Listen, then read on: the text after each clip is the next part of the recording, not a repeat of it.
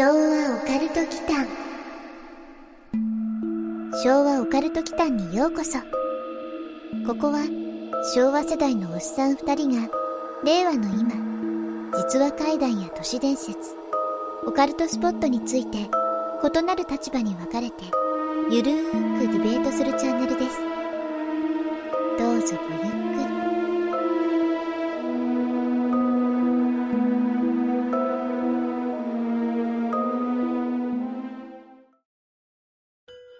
はい、皆さんこんばんは。こんばんは。昭和オカルト祈間のマサです。やすくんことやすです。というわけで、はいはい。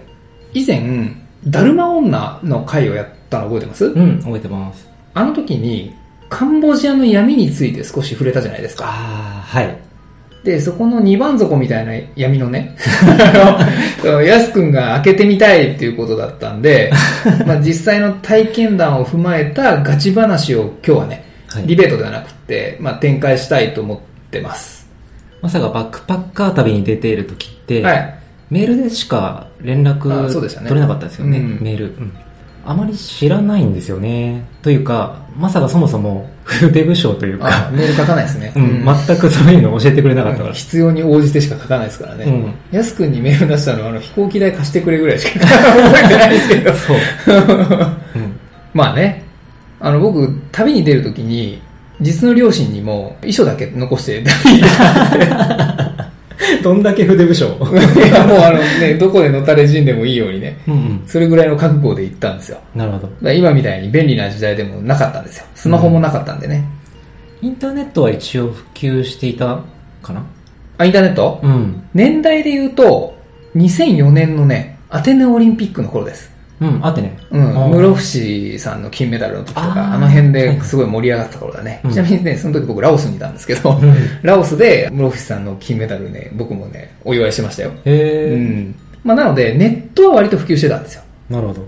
東南アジアの奥地の方でもね、聞いたことのないね、Windows のバージョンだったんですけど、一応あったにはあったって感じですね。う ん聞いたこともない Windows のバージョン。そう。マイクロソフトのオフィシャルじゃないってことですかね。そうですね、多分ね。うん。それはそれですごい興味あるけど。あるだろうな。うん。うん Windows についてはね、うん。アラブ圏は特に広かったかな。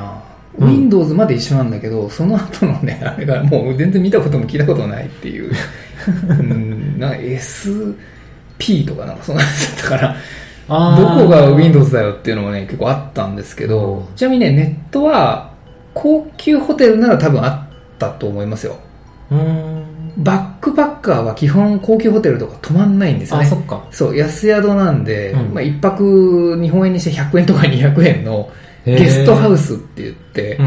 まあ日本にもあるんですけどね、うんうん。まあパーソナルスペースがこうベッドの周りだけっていう、こう数人で部屋を共有するような感じのホテルとかね。うん。まああとは個室とかはもう贅沢の極みなんですよね。うーん。なのでネットはね、あの時代繁華街とかに点在していたインターネットカフェっていうのをバックパッカーはね、よく利用していましたね。インターネットカフェ。はい。満喫的なものですかね。ああ、まあそういうイメージしちゃいます？うん。カフェってぐらいではそういうイメージですけど。ね、カフェらしさはね、全くないです。ネットカフェという風に書いてはいるんだけど、はいまあ、カフェらしさは皆無ですね。皆無。うん、もう殺風景なね、あの、縦長の部屋にデスクトップ PC がこう、6台とか7台とか並べられていて、はい。パイプ椅子があって、パイプ椅子。へ そう。で、あの、20分いくらみたいな、そんな感じなんですよね。ー。で、日本語の IME がインストールされていないことが多くはい。で僕、ラオスからタイの奥地までぐらいの当時のネットカフェに入るたんびに日本語を使えるようにしていたのをね、覚えてますね。そう、何を隠そうね、僕なんですよ。日本語を使えるようにしていたのは。じゃあ今頃、これ聞いてる人の中でね、あの当時、うんもしかしたら、うんもしあ、ラッキー使えるみたいな人はいた使えかもしれない。たのはマサのおかげみたいな、うん あるかもしれないですね。まあ日本語使えないとメールもできないもんね。そう、そうなんですよ。ううんん。その時代だとブログとかも出始めたぐらいでしょうかね。あ、なかったですね、まだ。まだないうんまだなかった。うん。まあちょっと調べたら、はい。液晶が白黒の初代 iPod とかが発売された頃ってことですね。うん、その通りです。ううんん。フリーシムとかもないし、うん連絡手段とかめっちゃ大変そうですね。そうですね。僕ね、まさにその白黒の初代 iPod を持って行ったんですよ。ああ、持ってましたね。そうそう、くるくるくるくる回せるやつね。うんうんペケペケペケって音が鳴るやつなんですけどう。ん。でね、携帯はね、あの、多分ローミングは使えたはずなんですよ。あただね、旅人ね、そんなお金ないんで、あ。うん。基本的にあの時代のバックパッカーは、うん携帯を日本で解約してから飛んでますね。ああ、ローミング高いもんうね。ん。まあ、とはいえ、その旅人のバイブルとも言われている沢木幸太郎さんのね、うん。深夜特急っていう小説があるんですけど、うん。まあ、あの時代に比べたらそれでもだいぶ便利だった方ですね。うーん。というわけで、まあ、そんなまだデジタルとアナログが混在していた僕の時代のカンボジアの闇はい。を語ります。はい。うん。昭和オカルト祈間これまでのテーマで、はい。ちょいちょいマサのバックパッカー時代のはい実体験語られてきましたけど、そうですね。ちょいちょい出てきますね。うん。うん。だるま女の時は、あれでしたね。はい。小さな物乞いの兄弟がいて、うん。その弟が両腕がなくて、そうですね。マサが同情して小銭を施そうとしたら、はい。地元の人から、彼らは地雷とかの事故でうんうん両腕失ったわけじゃなくて、うん。うん。物乞いするためにわざと両腕を切り落としているって教えられた、うん、そみたいな話の通りですね。。うん、そう、うんまさにその通りですね。うん実はね、最近あの、ネットフリックスでハマってるドキュメンタリーがあるんですよ。はいはい。これね、ジャック・ホワイトホール親子二人旅っていうシリーズなんですけど、はい。イギリスのね、有名コメディアンでね、まあ、最近あの、ジャングルブックにも出てるんですけど、うん。あとね、あの、お父さんがね、絵に描いたような英国紳士うん。なんですよね、厳格な感じの。ああ、はいはいはい。で、二人が親子の絆を深めるために旅をするっていう番組なんですけど、うん。シーズン1でカンボジアに行くんですよ。はい。で、割とね、これ結構ガチ旅していて、はい。日本の番組だと映さないようなものバッチリ映ってるんですよね。へで、ちなみにね、タイのね、あのリアルな不気味な人形の、覚えてます？ルクテープ人形、僕らのテーマでやったやつ。え。ルクテープ？うん。ルクテープも登場するんですよ。しかもこれシリーズ最後まで出てきますから。へえ。ルクテープってさ、うん。まだこれ始めた頃のテーマでしたよね。第3回か4回とか。ねうん。あれ出てくるのか。出てきます。なるほど。それでネットフリ見ていろいろ思い出してしまったうん。ってわけですね。その通りですね。ううんん。でもマサが言った年代とはまた違うんですよね、それって。あ、うん。全然違います。ジャック・ホワイトホールの方は2017年ですね。なので自分がカンボジアにいた頃からだと13年ぐらい経過してますかね。ん。まあなんていうかあんまり変わってないなと思って。変わってない 変わってな感じしましたね。で、言及はしないし、番組に絡んでも来なかったんですけど、やっぱりその両腕のない人たちもいっぱい映ってましたよ。映り込んでたんだ。うん。まあそれぐらい向こうはね、普通なんですよね。ああその普通が13年経ってもあまり変わってないっていうのを聞くとまあ闇を感じざるを得ないんですけど、うんちょっとネットフリ契約してみようかな。うん。あれね、見た方がいいです。うん。なんかちょっと興味持ちました。はい。で、まずは、はいどんな闇から語りますか？ああ一応、エピソードを語るときに、はいそれが実体験か、はい伝聞かっていうのは教えてほしいですあ。ね。実体験か、聞いた話かってこと？そうそうそうそう、うんリアリティがそれによってこう変わってくるから。あ、わかりました。はいではね、まずは番組、ジャック・ホワイトホールのね、番組でも言っていたシェムリアップからかな。はい。アンコールワットの遺跡群があるところですね。うんうん実体験です。はい。はい。自分から条件出しといてあれなんだけど、はい実体験しかないんじゃないかな。まあ大体実体験なんですけどね。ですよねうん。シェムリアップはね、実は僕ね、一人旅ではなく連れがいたんですよ。あ学生時代のね、S っていう、まあ、親友がいて。ベトナムのホーチミンまで一緒だったんですよね。はいはい。で、その後お互いに別々のところに行ったっていう、別に喧嘩別れしたわけじゃないですよ。うんもともと目的地が違ったんでっていう感じだったんですけど、なのでね、証人もいるっていうことなんですけどね。うん。まあ嘘つく道理がそもそもないんですけど、バックパッカーの話ってね、時にすごい嘘っぽく聞こえるんですよ。うんん。まあなので一応ね、証人もいますよっていうことなんですけど。なるほど。で、シェムリアップはそういう世界遺産とかがやっぱり有名なんですけど、うん。街としてはね、だいぶ闇がありますかね。うん。まずね、当時旅人の間でも有名だった世界に3つしかない北朝鮮のね、直営レストランっていうのがあるんですよ。いきなりだいぶ濃いの来ましたね。濃いですね。いろんな意味で濃いですね。うんなんでまたカンボジアにそんなのあるんですか？あ、なんか政治的なあれかな？でね、カンボジアはね、政治的にはね、立憲君主制ですよね。まあ、当時はね、世界に3つと言われていただけで、その後は知らないんですけど、あとね、キューバにもね、同じような店があるみたいなことをね、喜び組の人が言ってましたよ。あ、やっぱ反応したそこ。あの喜び組。あの喜び組。それはさすがにネタでしょ。でね、真実はわかんないんですけど、うんなんなら当時ね、僕がそこで撮った画像もあるんですけど、あの、お店の名前はね、そのまま北朝鮮の首都でもある平壌。は平常と書いて平壌ね。あ。あで、カンボジアで暮らしているとはね、思えないね、色白の北朝鮮の綺麗なね、女性が本当にね、踊りを披露してくれるんですよ。あ。へで、しかもね、日本人だって分かってるんで、日本の歌でね、もてなしてくれるんですよ。え。ええうんなんか、自分からしたら異次元なんまあ、異ですけど。次元ですよね。うんうん北朝鮮って近いのになんか遠いところにある。まあまあ、感覚大体そういう感じですよね。うんそんなフレンドリーな感じなんですか？フレンドリー、まあフレンドリーかな。向こうからしたら物見ゆさんな旅人だけど、お金落としてくれるわけだからね。ああ、そううね。ん。でね、ちなみに連れはね、なんかね、丼を頼んで、うんこれテポ丼っすか？みたいな。テポ丼とね、多分かけてるんですけど。かけてるねこれめっちゃ失礼なことやってましたね。僕はね、あの、冷麺食べました。うんあの、麺がすごい長いやつなんですけどね。へえ。だるま女じゃないけど、はい。そのまま椅子の下に落とし穴開いて、だ立ちになってそうですね。なんかさ、合体ロボもののアニメみたいな、ガチャンってね。うん。って、あんまり使っていいワードじゃないことを言ってしまった。すいません。で、そこのレストランにいた喜び組の女性たちは、はいまあ、本当に将軍様の喜び組の予備軍らしくって、予備？ううん、何年かの求人の修行を終えて帰国するらしいんですよね。はあ。で、そこにいたね、欧米人にね、聞きました。これは伝聞かな？うーん。じゃあマサはあれだ。北朝鮮のよく日本海に落ちるミサイルに、うん。冷麺分うん。お金払ったんだ。なんかすごい嫌なことを言いますね。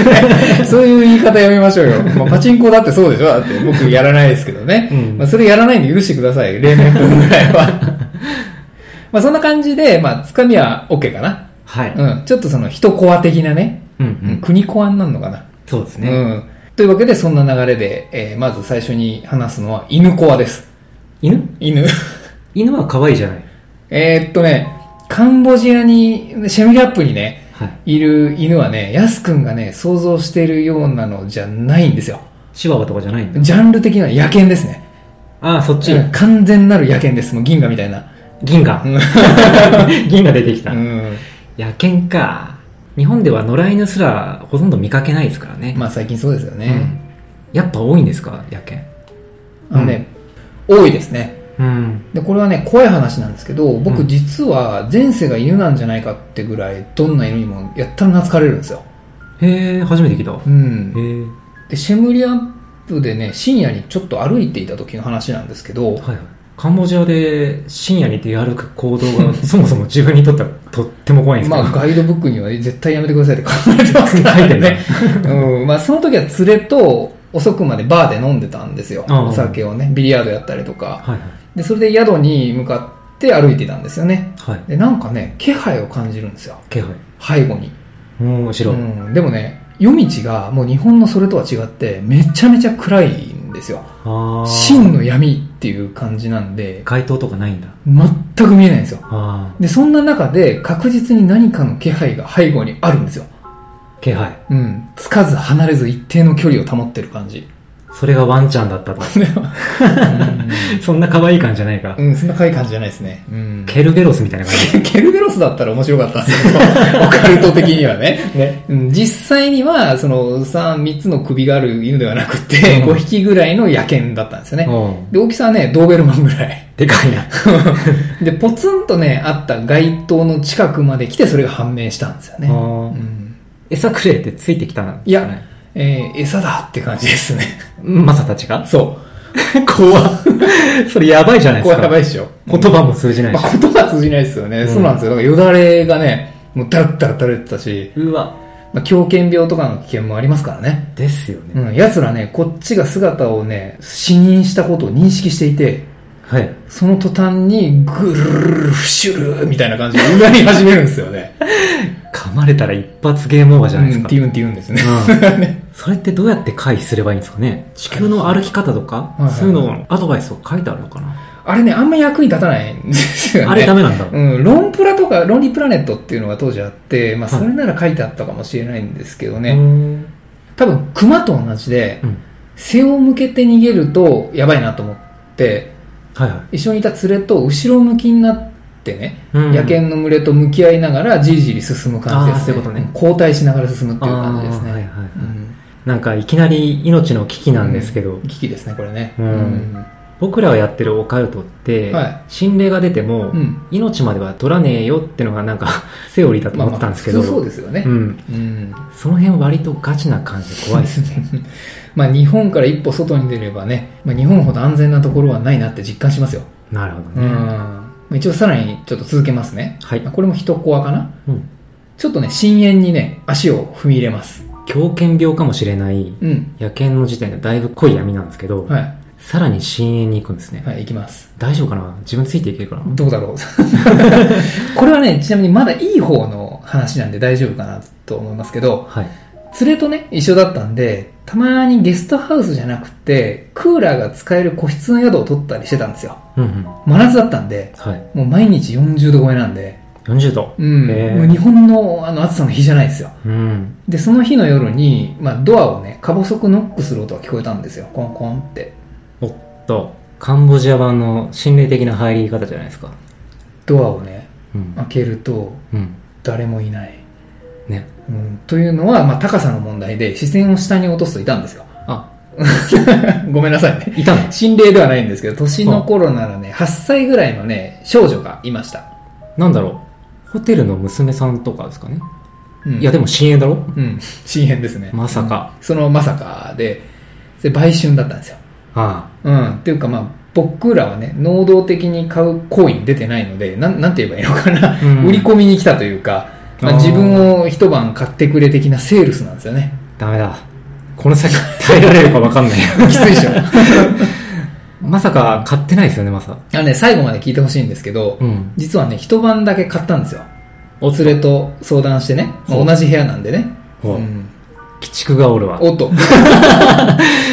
そんなこと公言しちゃっていいの？あのね、あんまりいいこととも思ってないんですけど、はい一晩ね、20ドルだったかな。で、それでベッドで、まあ、ゆっくりもう眠ってもらおうってことになったんですよ。そういうことか。うん。お金のないバックパッカーにしては思い切った出費というかね。うんまあ、まだ初心者だったこともあるんですけどね、バックパッカーの。はあうんよかったよかった。うん、よかったでしょ。うん、なんか、まあ、美談っぽかった。美談ですよ。うん、よかったよ。うん友達やめようかと思いましあ 途中で今のところでね、聞かれるのやめられてたら僕完全に嫌なやつですよね。嫌嫌っていうかもう最悪な人ですよね。た。そうね。性的な意図はゼロですよ。うん。うん。一晩だけね、まあそんな日が、心がね、休まる日があってもいいんじゃないか、みたいなね。うん、わかる。うん。うん。まあ後から考えると、まあ我々のね、自己満足というか、うんまあ救ったことにはならないですからね。まあ今でもねたまに考えちゃいますよね。そっかう。ん。まあ衝撃的だったのは、その少女から出た言葉かな。ありがとうって？いや、あの、俺は言われないですよ、基本。うんうん二つあってね。うん。まあ普段外国人を相手にしてるから、簡単な英語が話せるっていうのはわかるんだけど、うん。人買いに売られた経緯を教えてくれたんですよ。うん。なんとね、テレビの代わり。え？そうなりますよね。その少女の親がテレビ買うから代わりに売られたってことですか？うん、その通りです。うん。本当かどうかは知りませんよ。あ本人なんだからね。あ。うん。まあもう一つの方がどちらかというと深淵ですかね。はい。その少女はね、こう言ったんですよ。この間自分を買った日本人のおじさんはそんなに優しくなかったって言ったんですよ。英語でね。絶句だな 日本人か。うん。しかも、おじさん。ん。うん。まあ、これに関してはね、プノンペンでさらに深い部分を知ることになるんですけどね。その辺のね、下世話な情報のみがこう集約されている日本人の書いたノートがあるんですよ。うん現地にね。うん。うん多分ね、これ知ってる人は知ってるんですけど、俗物図鑑って言うんですけど、うんプノンペンのキャピトルホテルっていうゲストハウスに置いてあるとして有名だったんですよ。情報ノートって、なんかアナログな感じのノートってことですかね。うんそうそうですね。うん。そっか。スマホとかない時代だから、うん。旅人同士の情報交換が現地のノートあ、鋭いですね。実はね、当時も2チャンネルはね、普通によく使われていたんですよ。うん。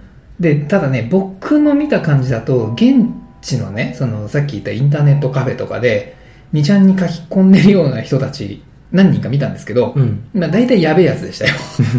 IP 辿られてもほら、東南アジアの奥地にあるネットカフェなんで、まあ高をくくっていたのかどうかはわかんないんですけど、ああ、そういうことね。うん、まあ同じ日本人同士なんで、まあ声かけられたりとかあるんですけど、うんまあその瞬間に壁できますよね。うん もう画面が2ちゃんなんで。うん。まあなので、やすくんが言うように、まあリアルタイム以外の情報交換をするときは、そんな感じの情報ノートを使ってる方が多かったんですよね。で、いろんなゲストハウスにあったんですけど、このプノンペンのキャピトルホテルにあったのが割と特別かな。本来ならどういうことが書いてあるノートなんです？安宿の情報とかですか？ああ、めっちゃね、ローカル情報ですよ。へえ、うん。安宿情報はもちろんなんですけど、どこそこの飯がうまいとかね。ああと、この名前の店員はぼったくってくるとか。あそこまで？のそうそう、この人はサービスがいいとか、あ。うんクーポン券貼ってくれたりね、セロハンテープで。あーでね、もうパブリックなスマホっていう感じですね。なるほど。うん。で、その中にあって、プノンペンのは、性風俗の情報ばっかり書いてるんですよ。うん。で、しかも、プノンペンは当時の外務省からね、はい。エイズの流行地として注意喚起が出ている中でね、はい。でそんな掃き溜めのような情報が充実していたノートだったんですよね。で、僕が見たのはボリューム2だったんですよね。はい。1がね、多分かなりもっとひどかったと思うんですけど、うん当時もうすでに1はね、なくなったみたいなんですよね。うーん。なんとなく想像できるなう。ん。東南アジアの売春ツアーとうんか、うん。昔もよくニュースになってたりしまましたよね。したね。どっかの会社が社員旅行で行くとかなんとかっつって。うん。うんうんうんうん。でも、カンボジアだけが特別な理由は何でしょうね？で確かに多かったですよね、その当時ね。フィリピンとかでしょ、そう。あとは韓国で言うとね、チョンニャンリっていうワードにも反応するおじさんはね、多分多いと思います。うー。うんん。カンボジアはね、はい。幼女売春、さっきも出てきたけれども、と、見受けができてしまう点で有名だったんですよ。え、みゆけ、うん。なんか遊郭みたいな話ですね。そうですね。次の鬼滅もあれですね。うん。でもそれって実際に日本に連れて帰ることはできないんあ、できないですね。うん、できないでしょうね。うん。その、まあ、カンボジアの少女を一定期間だけ自分の欲望のために見受けするんですよ。うーん。滞在中だけ好き勝手にもてあそぶってことですよね。そういう感じなんですねうん。てか実際にそんなエピソードがね、その俗物図鑑に書いてましたよ。そその、俗物図鑑にも当時の2ちゃんにも書いてましたね。はいだからね、その、僕から見てその世代がね、苦手というかね、今でもあんまり好きではないんですよねう。。うんん。なんかズーンと沈んじゃうな。沈むよね、これねうん。じゃあ、当時のプノンペンとかでは、はい現地の少女を連れた日本人のおじさまの姿が散見されたってことね。うん。日本だと通報待ったなしどころうん。か、即逮捕あレベルね。うん。逮捕。ですかね。なるほどね。事案ですねうん。カンボジアの闇ですね、まさに。うん。いや、吐き気を覚えますよ。うん。うん。明らかに幼い容姿なのにね、うん。大きなお腹を抱えていたりする子を見るとね、うん。まあ、誤解のないように言うと、はいまあ、その外見に吐き気を催したわけじゃなくて、その背景事情を想像すると、まあ、その人間の闇とかね、ああ、もちろんもちろん。うんダメな部分が際立ってしまってって意味で言ってます。でちなみにこれね、インドでもね、同じような気持ちになるんですけど、うん。まあそういうおじさまもね、何食わぬ顔で現代の日本に今現在紛れ込んでいるっていうのがオカルトですよ。後味の悪いオカルトだ。2004年代で若いマサが言うおじさまってことだから、うんうん。年代はお察しだよね。お察しですね。うん。うん。同じ昭和生まれでも、その辺の年代とは相入れんところはあるなって感じたけど、ううん、ん、あ、やっぱり。価値観かな。またね、そのあたりのね、事情をね、あまり別に他人から来たらどうでもいい、あれですよ、幼女売春がどうこうって書かれている事情をね、うん。やけにね、ドラマチックに語る変態もね、いたんですけどね。いやいや、あなた、いいい話風にしてるけど、根底は幼女売春じゃん、みたいなね。うん。なんか救ってるみたいな書き方してる人がいるんですけどね。はあ。うん、もうね、あれ、あの、俗物図鑑もそうなんだけど、ん自慢げに話すおじさんとかもいたんですよ。へえ。でね、もう世界滅びた方がいいって割とね、マジでね、当時思いましたよね。はいはうん。ってわけで、ちょっとこの闇は一旦ここまでとしてい。、はい。エピソードはね、いっぱいあるんですけど、うん。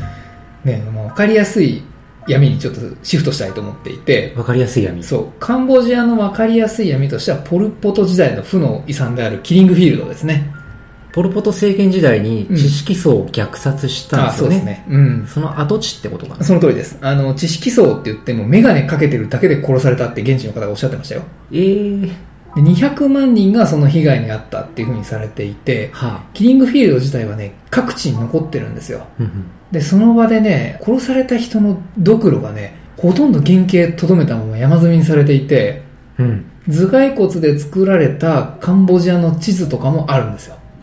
これ今、はい、マサの画像を見せてもらって、はい、これ実際の、はい、僕が現地で撮影した画像ですね。はい、見せてもらったんですけど、はい、ドット絵みたいにドクロでカンボジアの地図が書かれてますけど、そうそうやばいっすね、これ。うん。どんな気持ちになるんだろう、これ。これ原爆資料館を出た後の気分かな。ああ、うん。よくこんな残忍というか残酷なことができるなっていう。ですよね。はい。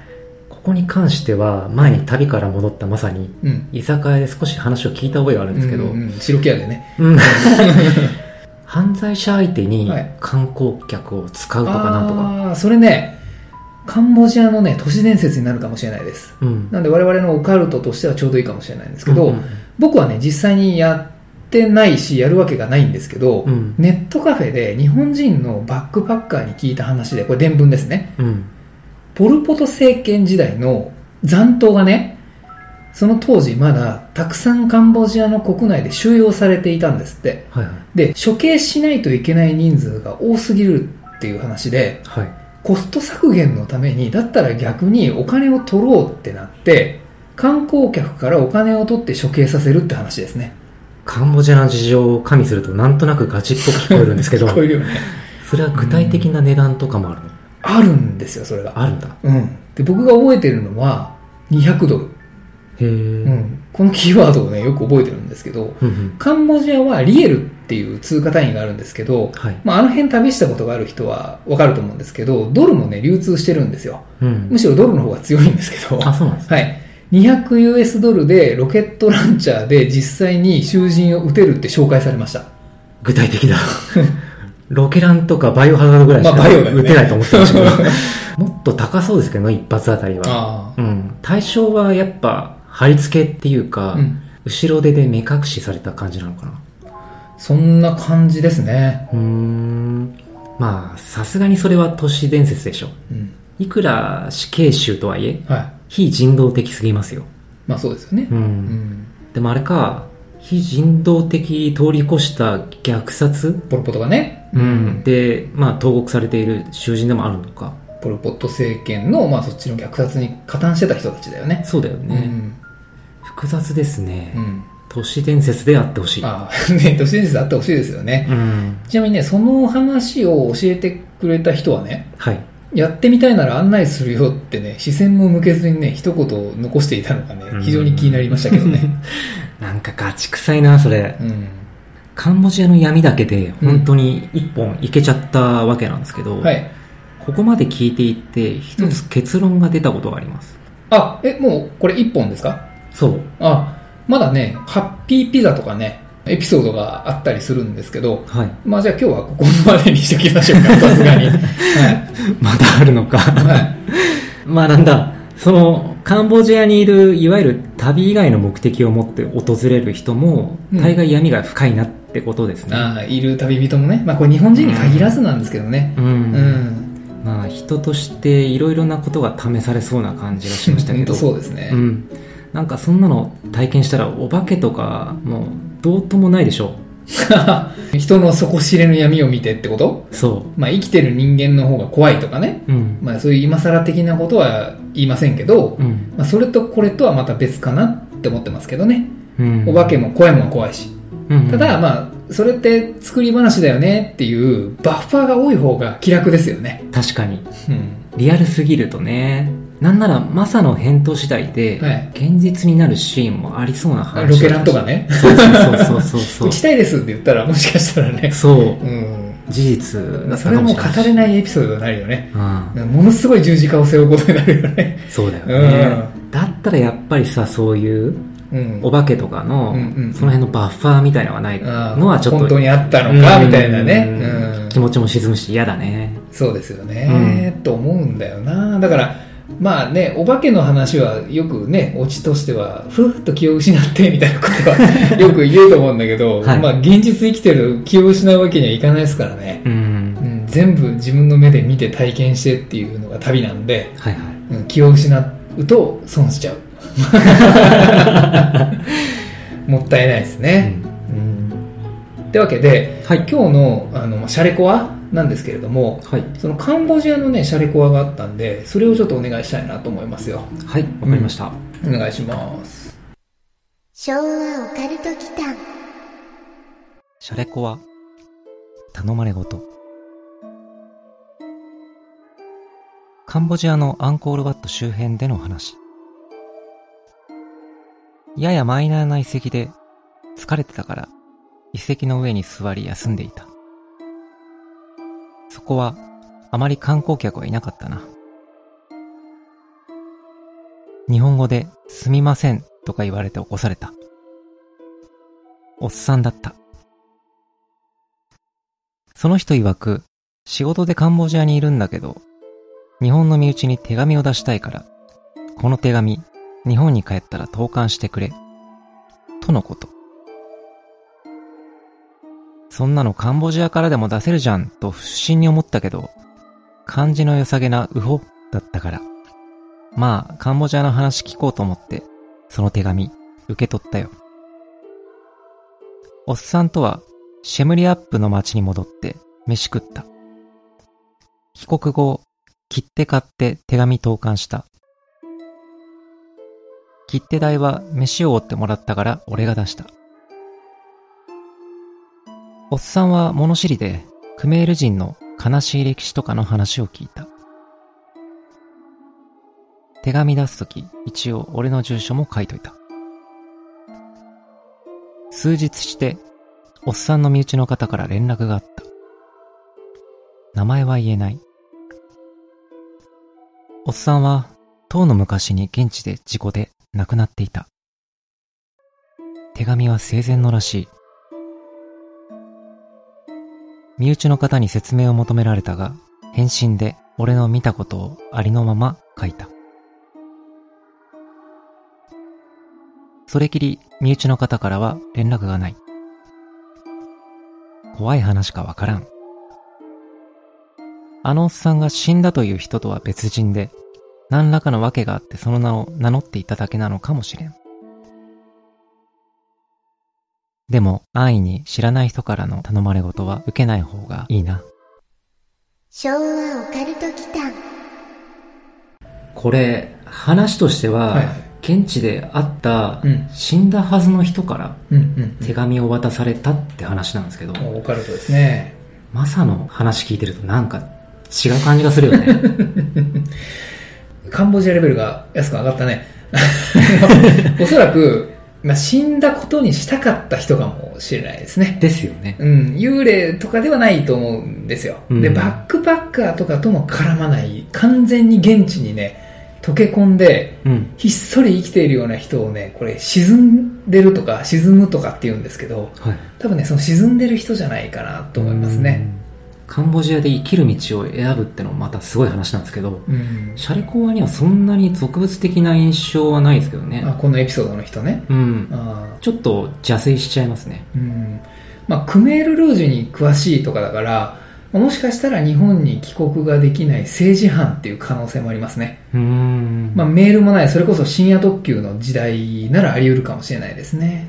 深夜特急だとしたらいつ頃 ?1990 年代ぐらいかな。とね、それは実写ドラマの時ですね。うん、1996年に大沢たかおさんがメインでね、映像化されてるんですよ。うんで、何気にね、あの、彼女役が松島奈々子さんだったりするんですけど、はい、モナコかどっかで会ってたと思うんですけど、若い二人が見えるんですけどね。うん、まあ、小説の方はね、86年出版なんですけど、うん、実際に沢木幸太郎さんが旅をしていたのは1970年代の前半です。70年代前半とか、うん、生まれてもいない生まれてないね。日本赤軍とか、あの辺の事件の頃だよね。そうですね。なるほど。海外逃亡した政治犯ってことか。うんあり得る。でしょ。ね、うん。パスポートの更新とかしないのかな？もうよ捨て人というか、うん、多分現地の身分を金で買うとかして、日本人であることを勝手にやめたような人は少なくないと思うんですよ。はいはい。だからそういう人かもしれないですね。うん。聞いていいのかわからないんですけど、はい、そういう人を見たことあります？あるね。あるんだ。ある。ちょっと株席に言っちゃいましたけど、ありますね。はい。場所は置いといて、山奥のね、少数民族がね、こう、非文明的な暮らしをしているような集落があるんですけど、はい、明らかな日本人と接したことがあるんですよ。うんうん、で、その時ね、英語じゃなくて、僕が現地の言語をね、話していたんですよね。なので、ちょっとね、ある国に僕長くいたことがあって、はいはい、言語覚えてたんですよ、ある程度。ううね、一般会話ぐらいはできたんですよ、英語じゃないね。うん、でね、向こうもね、それうっかりね、勘違いをしたと思うんですよ。あ、油断したのかなうん。でね、向こう側から日本語がね、ポロッと出てきて僕が気づいちゃったみたいな。ああ。うん。ポツンと一軒家どころの話じゃないのうん。ポツンとそれどころじゃないですね。うん。テレ東で海外こんなところに日本人みたいな。ああ、やってますね。うん。あれ好きですね。ああいう番がやってますけど、はいはいはい。あれはまだ出られるだけマシな人なんですね。うん。うさんくさいのもあるけど。そうですね。まあ本当のね、そういうよ捨て人みたいな人々はね、とにかくひっそり生きてるんですよ。もうひっそりとか潜んでるんで、うんうん、まあ日本人とね、そもそも交流しないでしょうね。なるほど。うん。まあ今、あのコロナ禍なんで、バックパッカーも激減してると思うんですけど、うん、またね、正常な世の中になったらね、はい、若い人たちにはぜひ、まあ世界のね、いろいろなところに旅をしてね、現実を見てきてほしいなというふうに思いますよ。なるほど。うん。で、まあ、今回なんですけど、はい、まあ、YouTube 側の方にはね、当時本当に僕が現地で撮影した、2004年当時の、まあ、安くにもさっき見せましたけど、カンボジアの様子をね、アルバム的にこう、スライドショーじゃないんですけど、うん、こう、適当にね、流していきたいなと思うんで、うんうん、まあでも、キングフィールドのね、写真はさすがに載っけられないんで、うん、多分ね、うん、あまり当たり障りのないそうね。うん、ものにしたいかなと思いますね。はい。うん。で、ポッドキャストでね、お聞きの方ももしご興味があったら、あの、YouTube の方で、そんなカンボジアの2004年を見てほしいなというふうに思いますよ。はい。ぜひですね。うん。はい。じゃあ、カンボジアは今日はこの辺かな？そうですね。まさか続けるなら続きますけど。まあ、続けてもいいんですけど、一旦今日はここでね、と思います。はい、闇はね、まだ、あれですよ。2番底を開けたけど、うん、他の闇もあるんでね。さっき言ったでしょ、はい、ハッピーピザって。はい。やすくん、ハッピーピザって何想像します？えっと、ハッピーになれるピザだから、ぶっ飛ぶのかな。ああ、うん、まあ、そのまんまですよね。まあ、何を、何でぶっ飛ぶかが問題なんですけど。そう、そこがこれね、でも話していいのかわかんないんですけど。あ、そういうレベルなんだ。うん、そういうレベルです。まあでも、あの、勝手に混入されてたとだけ言っときますけど。はい。あの、ああいうハッピーって聞かれるんですよ。で、そこの時の返答によって量が変わるんですけど。